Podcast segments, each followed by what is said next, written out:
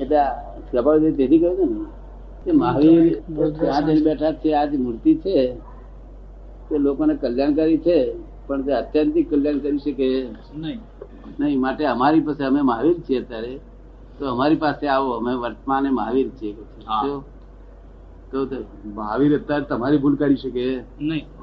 અને અમે તમારી ભૂલ કરી શકીએ તમને રસ્તે દોડીશું. સ્વભાવ દરમિયાન એમ કે શહેર એવું બને ને. શું? શહેર માનસ એમની ભૂલ કાઢી શકે કરો કોઈ? દાડો ભરે ને કશું દાડો? શું? પ્રત્યક્ષ બધી આ એક ભ્રમણા પહેરી ગઈ છે એ લોકોને.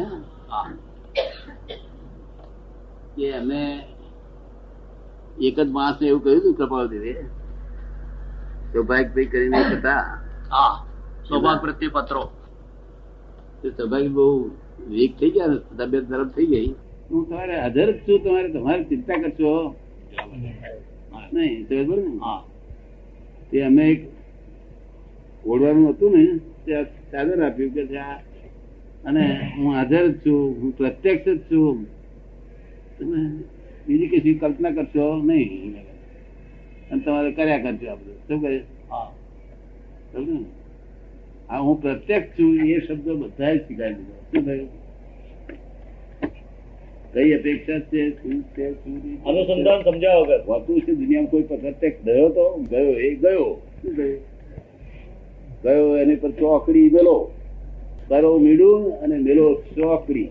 શું કહ્યું જે ગાડી પર હોય તે સાચી વાત. શું કહ્યું મહાવીર શ્રીમદ રાજચંદ્રદેવાએ કહ્યું કે મહાવીર તો ભયા કરતો શું છે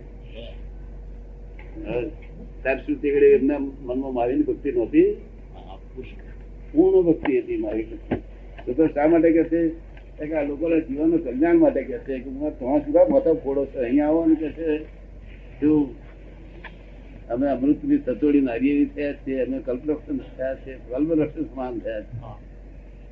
અહીંયા આવવાનું છે પણ કે ના સમજે એક ત્રણ માણસ લાભ લીધો અને બધા કહે છે આ તો પેલા વાણિયાનો પેલા વાણિયાનો છોકરો.